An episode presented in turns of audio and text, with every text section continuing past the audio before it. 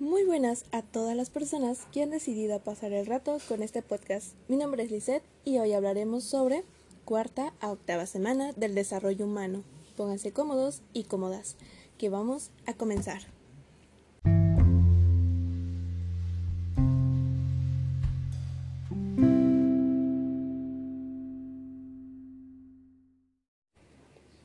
Para empezar a entrar en el tema hay que entender que todas las estructuras principales, tanto externas como internas, quedan establecidas durante este periodo de tiempo, que al finalizar este mismo ya se han empezado a desarrollar los órganos y sistemas más importantes, y a medida que se forman todos estos tejidos y órganos, se comienza a modificar la forma de nuestro embrión.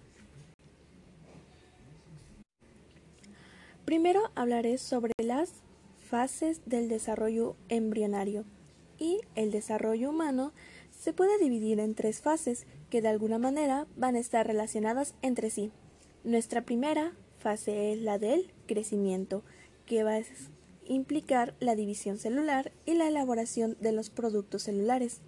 La segunda fase es de la morfogénesis, el desarrollo de la forma el tamaño y otras características de un órgano concreto, una parte del cuerpo o el cuerpo entero. Y se puede definir a la morfogénesis como un proceso molecular complejo controlado por la expresión y la regulación de genes específicos a través de una secuencia ordenada. Y como última y tercera fase es la de la diferenciación, la finalización de la diferenciación va a dar lugar a la organización de las células en un patrón preciso de tejidos y órganos que pueden llevar a cabo las distintas funciones especializadas. Ahora continuemos con el plegamiento del embrión. Un acontecimiento significativo es el establecimiento de la configuración corporal. Va a ser el plegamiento del disco embrionario trilaminar plano, con la formación de un embrión de configuración más o menos cilíndrica, y este plegamiento va a tener lugar en los planos medio y horizontal y se va a deber al rápido crecimiento de nuestro embrión. Empezaremos con el plegamiento del embrión en el plano medio. Este plegamiento de los extremos del embrión en la dirección ventral va a dar lugar a los pliegues de la cabeza y de la cola que hacen que las regiones craneal y caudal se desplacen ventralmente a medida que el embrión va aumenta su longitud craneal y caudalmente. Hablemos sobre el pliegue cefálico. Al comienzo de la cuarta semana, los pliegues neurales de la región craneal van a aumentar de grosor, formando el esbozo del encéfalo. Inicialmente, el encéfalo en desarrollo va a mostrar una proyección dorsal hacia la cavidad amniótica. Más adelante, el proencéfalo en desarrollo crece cranealmente más allá de la membrana orofaringea y sobresale por encima del corazón en desarrollo. Al mismo tiempo, el septo transverso, el corazón primordial, el celoma pericárdico y la membrana orofaringea se desplazan hacia la superficie ventral del embrión. Durante este proceso de plegamiento, parte del endodermo de la vesícula umbilical queda incorporado en el embrión en forma de un intestino primitivo anterior, que va a ser primordio de la faringe, del esófago y la parte inferior del sistema respiratorio, entre otros. Este intestino primitivo anterior va a estar situado entre el encéfalo y el corazón, y la membrana orofaringea se va a encargar de separar el intestino primitivo anterior del estomoideo, que va a ser el primordio de la boca. Y tras el plegamiento de la cabeza, el septo transverso va a quedar situado por debajo del corazón, donde va, posteriormente se va a transformar en lo que vendría siendo el tendón central del diafragma. También el plegamiento de la cabeza va a influir en la disposición del celoma embrionario, que este mismo va a ser el primordio de las cavidades corporales. Antes del plegamiento, el celoma va a estar constituido por una cavidad aplanada y con forma de herradura, y posteriormente, después de este plegamiento, el celoma perdicárdico, queda situado ventralmente con respecto al corazón y cranealmente respecto al septo transverso. Ahora continuemos con el pliegue caudal. El plegamiento del extremo caudal del embrión se va a deber principalmente al crecimiento de la parte distal del tubo neural, que este último va a ser el primordio de la médula espinal. A medida que va a crecer el embrión, la eminencia caudal, que va a ser la región de la cola, se va a proyectar sobre la membrana cloacal, que va a ser la localización futura del ano. Durante este plegamiento, parte de la capa germinativa endodérmica va a quedar incorporada en el embrión, formando así un intestino primitivo posterior, que este mismo va a dar primordio a lo que vendría siendo el colon descendente y el recto. La parte terminal de este intestino primitivo posterior se va a empezar a dilatar ligeramente al poco tiempo que va a formar a la cloaca, el primordio de la vejiga urinaria y del recto. Antes de este plegamiento, la línea primitiva se va a situar cranealmente respecto a la membrana cloacal. Después de este plegamiento va a quedar por debajo de ella. Ahora, como ya hablamos sobre el plegamiento del embrión en el plano medio, continuemos con el plegamiento del embrión en el plano horizontal. El plegamiento de las partes laterales del embrión van a dar lugar a los pliegues laterales derecho e izquierdo. El plegamiento lateral se va a deber al rápido crecimiento de la médula espinal y de los somitas. El primordio de la pared ventrolateral se pliega hacia el plano medio y hace rodar ventralmente los bordes del disco embrionario, que le va a dar a nuestro embrión una configuración más o menos cilíndrica. A medida que se forman las paredes abdominales, parte de la capa germinativa endodérmica va a quedar incorporada en el embrión a modo de intestino primitivo medio, que va a ser primordio de nuestro intestino delgado. Al poco tiempo que la cavidad amniótica comienza a expandirse y da lugar a la obliteración de la mayor parte del celoma extraembrionario, el apnios forma la cubierta epitelial del cordón umbilical.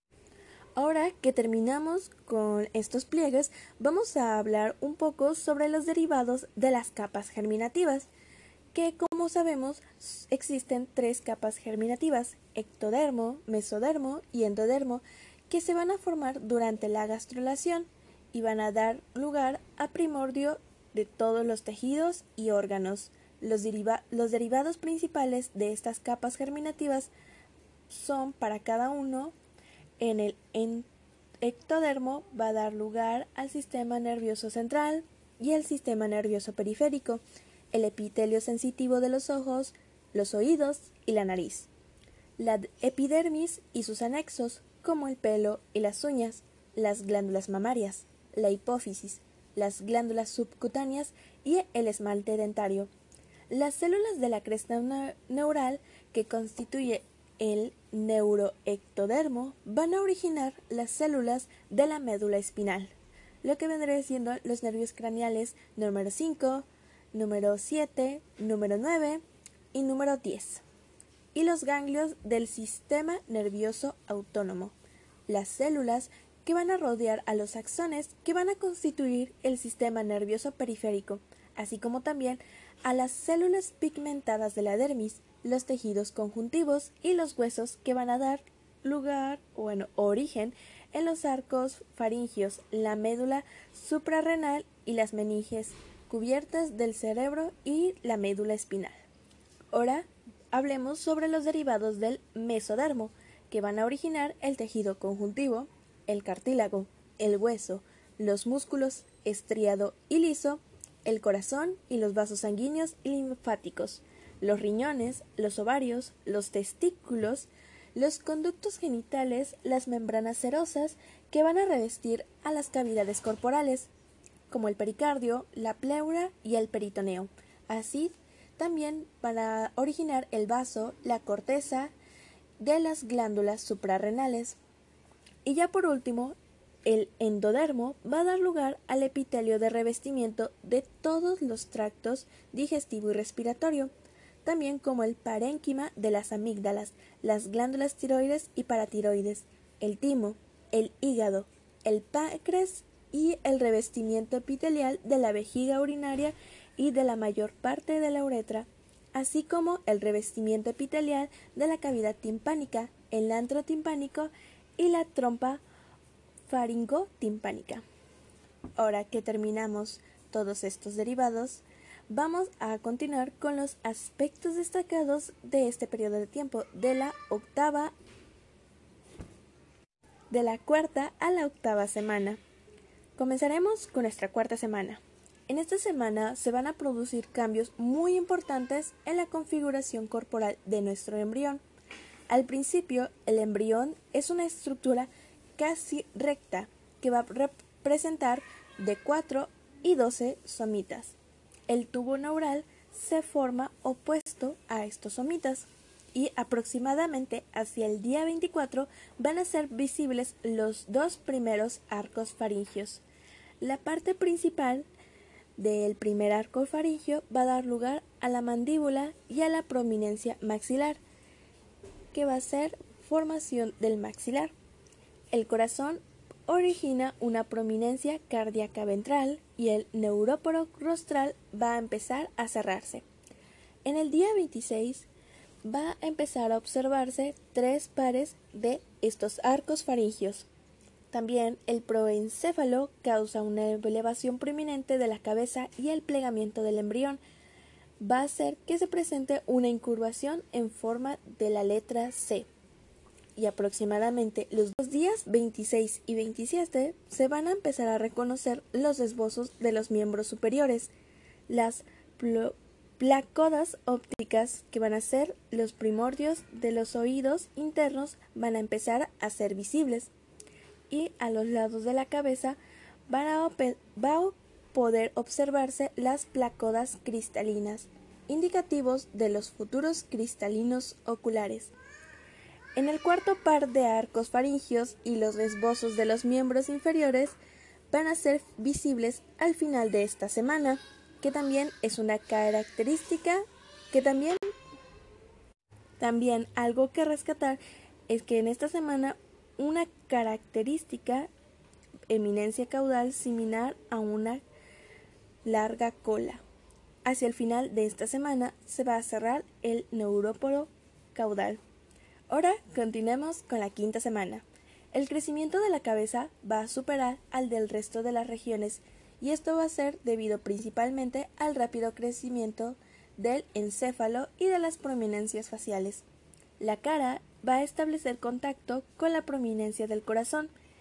El rápido crecimiento del segundo arco faringio va a hacer que se supere en tamaño al tercero y al cuarto, formando así una depresión lateral a cada lado, lo que es el seno cervical. Los cambios en la morfología corporal son, van a ser menores, pero el crecimiento de la cabeza va a ir en aumento. Ahora vamos con la siguiente semana, sexta semana, donde los embriones van a empezar a, a tener pequeños movimientos espontáneos, casi reflejos al contacto. También los miembros superiores comienzan a mostrar una diferenciación regional a medida que se desarrollan los codos y las placas de las manos. Los primordios de los dedos de las manos, denominados rayos digitales, van a comenzar a formarse. El desarrollo de los miembros inferiores va a tener lugar cuatro o cinco días después del desarrollo de los miembros superiores. También se va a formar el meato acústico externo, que es el conducto auditivo externo. También en esta etapa los ojos van a resultar obvios, también la cabeza va a ser muy grande en relación con el tronco y va a permanecer inclinada sobre la prominencia cardíaca. Además, el tronco y el cuello han comenzado a enderezarse. Séptima semana.